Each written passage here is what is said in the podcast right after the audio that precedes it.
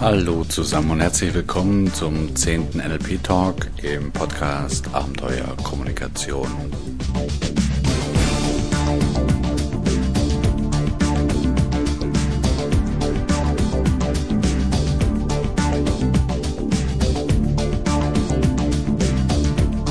Heute soll es mal wieder richtig um NLP gehen und äh, zwar um eine sehr praktische Technik, wie ich finde. Um praktische Technik in Richtung Stimmungsmanagement, Emotionsmanagement. Ihr wisst ja, einerseits geht es im NLP ziemlich viel um Kommunikation und äh, nach außen Kommunikation, also Kommunikation mit anderen Menschen. Und heute werden wir uns mal der Kommunikation nach innen wieder mal widmen. Ein schlauer Mensch hat mal gesagt, die Qualität deiner Fragen bestimmt die Qualität deiner Antworten. Und damit ist, glaube ich, nicht nur die verbale Antwort gemeint, sondern auch die körperliche Antwort. Wir stellen uns Fragen permanent im inneren Dialog und irgendwie antworten wir drauf. Das heißt, jede Frage fokussiert uns unsere Aufmerksamkeit.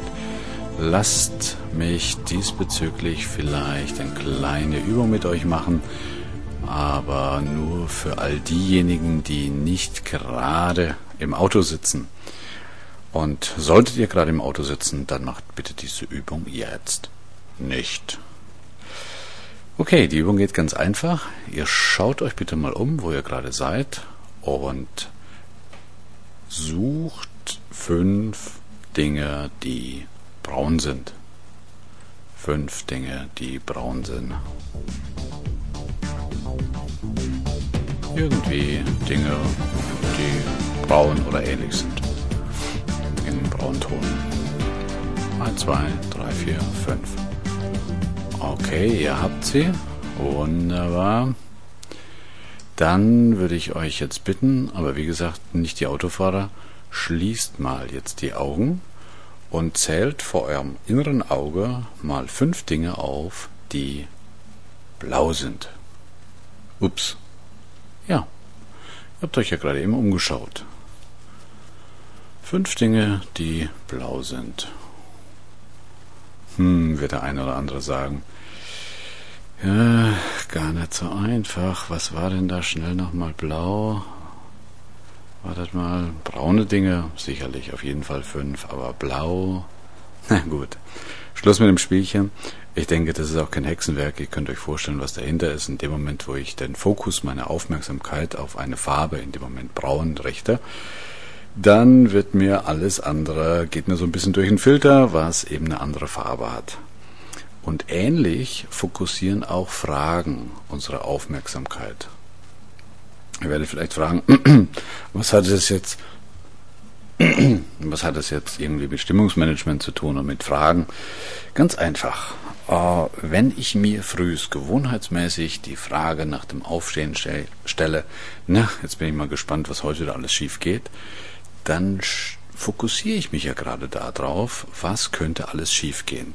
Und die drei, vier Sachen von vielleicht 100 Gelegenheiten, die dann wirklich in die Hose gehen, ähm, die beweisen mir, dass ich recht hatte. Und all die wunderbaren Gelegenheiten und Chancen, die rutschen einfach durch meinen Filter durch. Die Frage ist, mit welcher Frage fokussiere ich mich wie? Und man denkt mal an so ganz normale Gelegenheiten, wie mir zum Beispiel gestern Morgen passiert ist. Ich bin ziemlich in Hektik, musste um 10 Uhr beim Coaching sein, ungefähr 25 Kilometer vor äh, von mir hier entfernt. Hm, war kurz nach halb zehn, also ich musste mich schon ein bisschen sputen, äh, ran runter zu meinem Auto und ihr müsst wissen, unsere Hofeinfahrt ist ziemlich eng, so dass die Autos nicht nebeneinander stehen können, sondern nur hintereinander. Ähm, und hinter meinem Auto stand das Auto meiner Frau. Okay, an sich kein Thema. Aber meine Frau war weg, die war gerade beim Arzt. War auch kein Thema. Nur der Zweitschlüssel war auch weg. Ich denke, immer noch kein Thema, weil meine Nachbarin, die hat äh, ihr Auto immer äh, im Hof stehen und ist auch meistens da. Also ich rüber zu Nicole und sage, Nicole, du sag mal, kannst du mir für die nächsten drei Stunden dein Auto leihen? Sagt sie, ja, prinzipiell gar keine Frage, bloß jetzt geht's gerade nicht, weil nämlich ich selbst weg muss. Okay, also ich denke an solchen, in solchen Gelegenheiten da generieren wir oftmals so innere Dialoge, oftmals auch mit Fragen wie zum Beispiel, warum muss mir das eigentlich immer passieren? Und um was heute ein bisschen geht, ist, was hat, was ist die Wirkung von so einer Frage? Damit haben sich ein Genre, nämlich die Neurolinguisten, daher hat, hat der NLP auch seinen Namen, neurolinguistisches Programmieren, also Wissenschaftler, die sich damit beschäftigt haben, wie Sprache unser Nervensystem beeinflusst, ziemlich intensiv beschäftigt. Und man könnte dieses neurolinguistische Modell ganz einfach ausdrücken, indem man sagt, bewusstes Denken ist eigentlich nichts anderes als ein permanentes Wechselspiel von Frage und Antwort im inneren Dialog. Und meistens ist dieses Wechselspiel uns nicht bewusst. Also als Beispiel, ich gehe irgendwie aus dem Haus und denke, was machst du jetzt als nächstes? Ach ja klar, einkaufen. Ich muss noch einkaufen. Und was brauche ich alles? Okay, Butter, Eier, Obst, eine Flasche Wein, alles klar. Mm, dann frage ich mich wieder, ist noch genug Brot da? Ja, Brot ist noch da. Oh, äh, Toastbrot für morgen früh ist noch nicht da. Ist keins mehr da. Und so ist das ein permanentes Wechselspiel. Also solange es ums Einkaufen geht, ist es nicht weiter dramatisch. Mm, es könnte nur relativ dramatisch werden, beziehungsweise von der Dramatik spüren wir nicht sehr viel außer einem schlechten Gefühl im Bauch, wenn wir uns in Anführungszeichen die falschen, äh, die falschen Fragen stellen. Und jede Frage fokussiert, wie gesagt, äh, unser Nervensystem auf bestimmte Dinge. Lasst uns diese Standardfrage mal einfach exemplarisch nehmen. Die Standardfrage von vorhin, die, als ich da nicht an mein Auto rankam, warum muss mir das eigentlich immer passieren? Okay, äh, fangen wir vorne an, nämlich erstens, warum? Die Warum-Fragen, bitte versteht mich richtig, im, in der Wissenschaft haben die Warum-Fragen natürlich eine Riesenbedeutung, aber wenn es so ein bisschen um die Selbstprogrammierung geht, dann ist, sind Warum-Fragen auf jeden Fall, also im Stimmungsmanagement, das Wurzel vielen Übels. Nicht allen Übels, aber vielen Übels. Warum? Weil warum oftmals ursachenorientiert ist. Ursachen- und Vergangenheitsorientiert. Ich meine, nehmt mal ein Beispiel von vorhin. Ich kann mich natürlich bis zum St. Nimmerleinstag fragen, warum jetzt ausgerechnet an diesem Tag meine Frau das Auto an, hinter mein Auto gestellt hat, wobei sie es doch sehr, sehr oft auf die Straße stellt. Warum ausgerechnet an diesem Tag Nicole äh, in dem Moment weg musste und, und, und. Und das ist ein Teufelskreislauf. Das heißt also, erstens bekomme ich keine gescheiten Antworten auf diese Warum-Fragen und zweitens, ähm, ja, sie helfen mir kein Stück weiter. Wie wäre es denn mit statt Warum besser mit Wie? Zum Beispiel, wie kriege ich die Kuh vom Eis? Also in meinem Fall, wie schaffe ich es trotzdem, ohne Auto, möglichst schnell zu meinem Coaching zu kommen? Und nicht, warum muss mir das passieren? Warum diese Warum-Fragen, auf jeden Fall in unserem Kontext, manchmal mehr Probleme schaffen, als sie zu lösen. Auch am einfachen Beispiel. Der eine oder andere von euch weiß, dass ich auch Rhetorikseminare ge gebe und da ist immer ein Thema Lampenfieber. Und wenn die Leute dann anfangen, warum habe ich eigentlich dieses Lampenfieber? Das ist doch so sinnlos wie ein Loch im Bauch. Dann kommt man natürlich mit ein bisschen Tiefenanalyse schon auf eine Antwort. Meinetwegen auf die Antwort, ja klar, wenn man so schüchtern ist wie ich, dann hat man einfach Lampenfieber. Und diese Antwort ist auch einigermaßen plausibel für den, der sie sich gibt. Und dann kommt aber die nächste Frage, warum bin ich eigentlich so schüchtern? Ja, und nach vielen, vielen Stunden auf der Couch eines Coaches oder Therapeuten landet man dann irgendwann mal, naja, hoffentlich nicht, dann beim frühkindlichen Traumata. Die Frage ist, ist das Problem eigentlich das Problem mit dem Lampenfieber deshalb weg? Nein, man weiß vielleicht, warum man es hat. Aber deshalb ist es noch lange nicht weg. Und das ist, glaube ich, auch eines der Dinge, die NLP ausmacht. wir forschen schon nach den Ursachen. Das ist eine Kritik, die uns oftmals vorgehalten wird. Aber wir sind weitaus mehr Ziel als ziel- und lösungsorientiert als Ursachen- und problemorientiert. Wenn ihr euch einfach mal im Hinterkopf merkt, wie oft äh, geht man auf die Suche des Schuldigen oder der Ursache und damit ist das Problem aber nicht vom Tisch. Okay, also zu diesem ersten Teil würde ich sagen, seid sensibel gegenüber Warum-Fragen bei euch selbst. Es sei denn, ihr seid gerade auf einem philosophisch-psychologischen Tiefentrip, dann kann das ganz, dann kann das Spaß machen. Aber nicht, um seine Stimmung momentan irgendwie wieder in den Griff zu kriegen. Warum ist mir das passiert? Warum äh, ist mir gerade eben einer reingefahren und so weiter und so fort. Sondern wie? Wie kriege ich die Kuh wieder vom Eis? Lösungsorientiert fragen statt problemorientiert fragen. Zurück zu dieser Ursprungsfrage, warum muss mir das immer passieren? Da steckt noch was dran außer dem Warum. Nämlich ähm, fast in jeder Frage stecken irgendwelche Unterstellungen drin.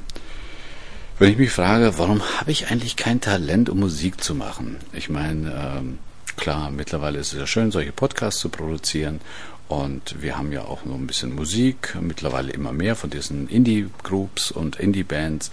Und ich finde es klasse, aber ich würde eigentlich gerne selbst Musik machen können. Aber hat überhaupt keinen Zweck. Ich habe kein Talent für sowas. Und warum nicht? Ja. Und diese Frage, warum habe ich kein Talent, äh, impliziert ja schon, dass ich kein Talent habe. Ansonsten würde ich die Frage ganz anders stellen. Oder ein zweites Beispiel. Jemand würde darunter leiden, kürzlich im Coaching so einen Fall gehabt, wo jemand geklagt hat, äh, wissen Sie, es wäre so schön, wenn sich meine Frau auch mal für meine Arbeit interessieren würde. Und er fragt sich also, warum interessiert sich eigentlich meine Frau für meine Arbeit nicht? Ja, und dabei geht er genau von dem aus, was noch eigentlich festzustellen wäre, nämlich interessiert sich seine Frau wirklich nicht für seine Arbeit oder interpretiert er einfach irgendwelche Indizien zu dieser Aussage? Also, bei diesem Beispiel, warum muss das immer mir passieren, hm, ist eine ganze Menge Implika sind eine ganze Menge Implikationen dabei. Und da schwingt so eine Kausalität im Universum, die gerade mir dieses bittere Schicksal auferlegt. Und ich glaube auf jeden Fall aus meiner Welthaltung heraus, dass das nicht unbedingt dafür geeignet ist, dass es einem hinterher besser geht. Auch dazu vielleicht einen kleinen Tipp. Also erster Tipp war, stellt besser wie Fragen statt warum Fragen an euch selbst.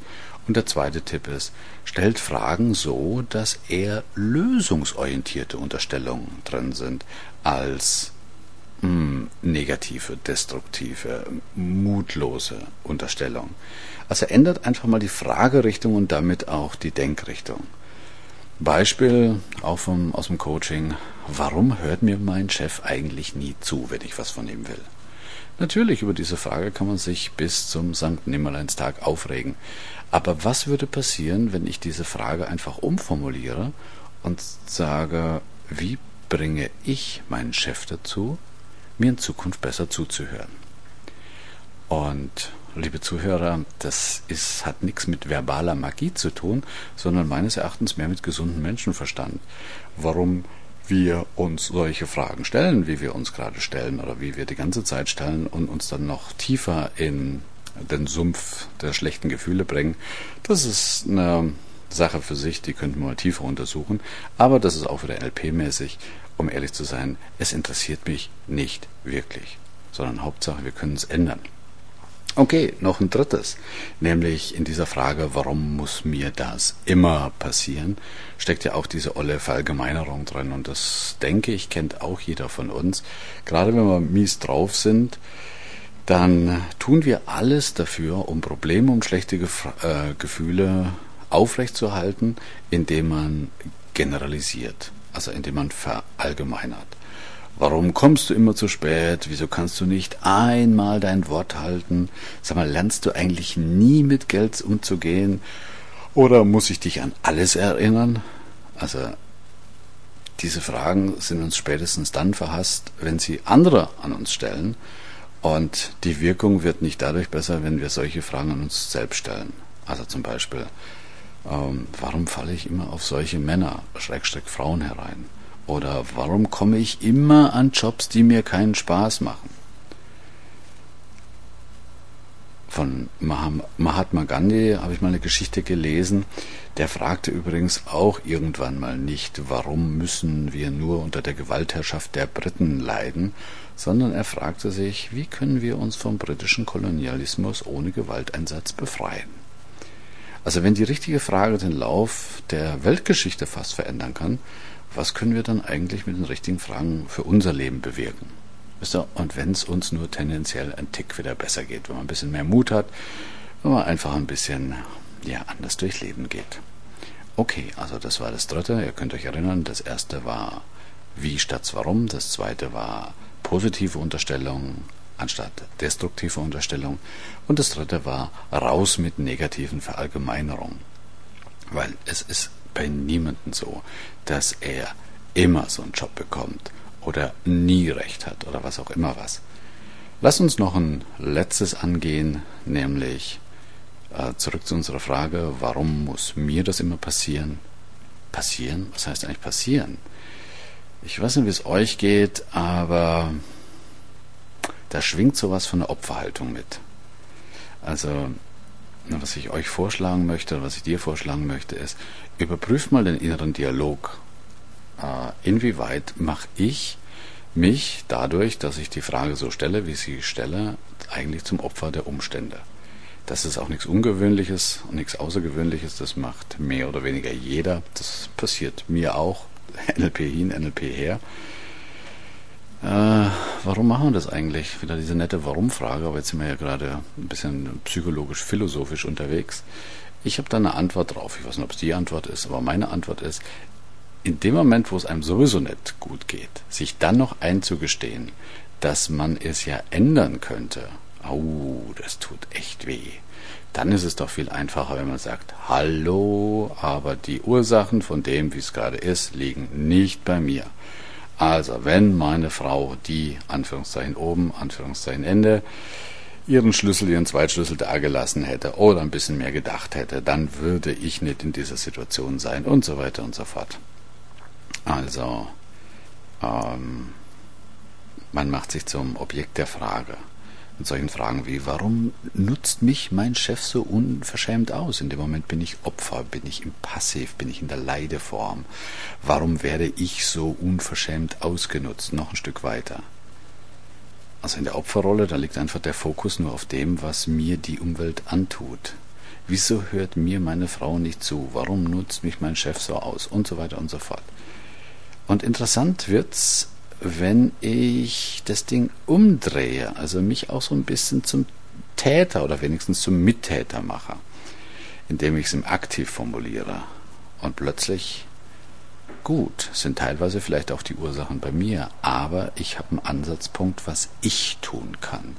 Und in dem Moment, wo ich einen Ansatzpunkt habe, was ich jetzt tun kann, ähm, gewinne ich wieder eine gewisse Macht in der Situation. Und meistens kommt damit auch die Motivation und keine Depression. Okay, das war ein paar Dinge über, wie wir uns eigentlich mehr oder weniger permanent, mehr oder weniger selbst programmieren. Zugegebenerweise ein ganz einfacher kleiner Trick. Achtet auf die Qualität eurer Fragen. Achtet auf solche Fragen wie, warum hört mir nie einer zu? Warum hat dieser Idiot den Termin nicht abgesagt, wenn er verhindert ist und ich stehe jetzt da, Opfer? Oder warum kann ich nicht einmal den Erfolg haben, den ich mir wünsche? Das hat eher so philosophischen Visionscharakter, diese Frage. Oder warum gehe ich Konflikten immer aus dem Weg? Viele, viele Fragen. Vielleicht ist der erste Schritt ein guter, der da sein könnte, dass man mal darauf achtet, was andere Menschen so sagen, also laut verbal, bevor man an die eigenen inneren Dialoge geht. Also was ich gemerkt habe bei mir persönlich und bei einigen Teilnehmern, die sich da an diesen Lust statt Frustfragen richtig Namen gefressen haben.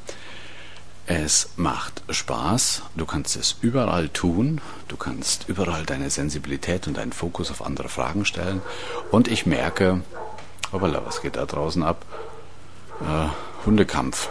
Warum ausgerechnet jetzt, wenn ich meinen Podcast aufnehme, könnte ich fragen. Oder ich könnte auch fragen, ah, wie könnte ich das irgendwie jetzt geschickt in die Story reinbinden? Dazu fällt mir hm, jetzt mal nichts ein. Okay, also lass mal bellen, wir sind sowieso fast am Ende mit äh, 20 Minuten. Und äh, ich hoffe euch ein paar Tipps gegeben zu haben, wie man mit diesen Lust statt Frustfragen ganz nette Dinge für sich selbst bewegen kann. Oh, da macht es, glaube ich, relativ wenig Sinn, irgendwelche großartigen Shownotes auf den Weblog zu stellen. Aber ich überlege mal, ob ich euch da einen kurzen Skript dazu schreibe, einfach um die wichtigsten Dinge nochmal zusammenzufassen. Und ja, mach einen Link auf den auf dem Weblog. Also schaut mal rein und ich wünsche euch viel Spaß bis zum nächsten Mal. Herzlichen Dank für den Speicherplatz auf eurem iPod. Euer Hans-Jürgen Walter. Tschüss und Servus.